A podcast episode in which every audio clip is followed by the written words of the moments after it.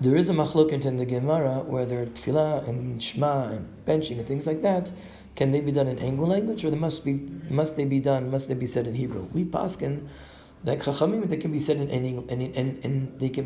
in any language. Clearly, there's an ideal mitzvah and a muvchar. The choicest way of davening is in Hebrew.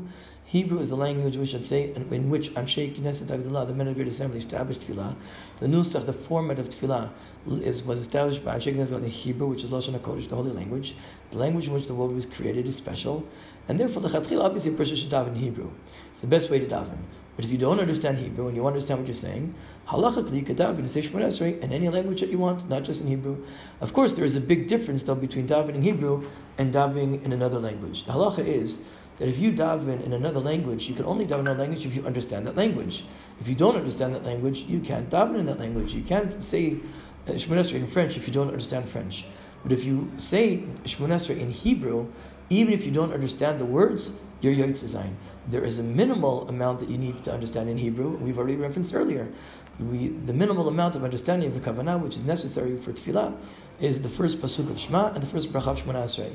We said earlier on already when we spoke about Kavanah, their Kavanah is Ma'akev Bidiyah, with the intent. You need to understand the first Pasuk of Shema and you need to understand the first Bracha of Shemoneh Esrei.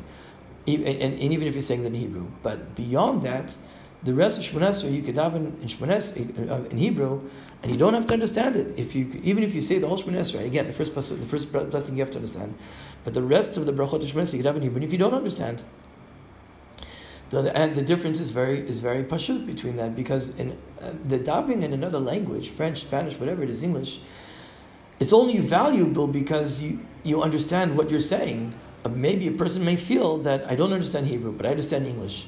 So if I daven in English, the davening will be more meaningful to me because I can really express myself. I can really relate to what I'm saying. So if a person davens in English and understands what he's saying and it's meaningful to him, then that's fine. But if I don't understand Spanish and I'm davening in Spanish, I've done nothing. So that certainly doesn't work. But the Hebrew is different. Hebrew has value in its own right, objectively speaking. As I mentioned earlier, what was created in Hebrew, Lashon HaKodesh, the holy language, Torah was given in the holy language, in Lashon HaKodesh. So therefore, it has intrinsic value in its own right. And therefore, even if you don't understand Hebrew, you can say Shemoneh Esrei in Hebrew. L'maiseh, if a person doesn't understand Hebrew, you can make one of two choices. You can say, I'm going to daven in a language that I understand, because I can have Kavanah better, I can daven in English. Or you could say, I'll daven in Hebrew, and here I have the Ma'ila, daven Lashon HaKodesh. And it's well known that Shekinah Sardola, they prepared the tefillahs and the meaning. Every letter, every word has significance.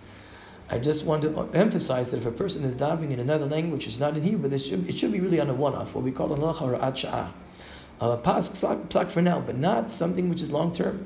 A person should not get into the habit of davening in a different language. You should strive, of course, down the line to say Shemoneh Esrei in Hebrew. Again, it's for those people who don't understand Hebrew, so they can daven in another language, but it's better, as much as possible, to eventually get to Hebrew, you understand it. But you can daven, certainly as a yachid, as an individual, in another language, if that's more understandable or meaningful to you. But you can make a minyan in that language, right? The Reform movement, when they in Germany, they translate to German, and nowadays in English. That means you're forgetting Hebrew entirely. To have a minyan daven in another language, that is certainly not okay. Just reminding everybody, just regarding Kriyat Shema, that we said that fundamentally, Alpidin, you can say Shema in another language, not in Hebrew. That is the halacha. There are poskim who say that Shema you cannot say in another language. So therefore, Shema, if it's at all possible, you should say in Hebrew.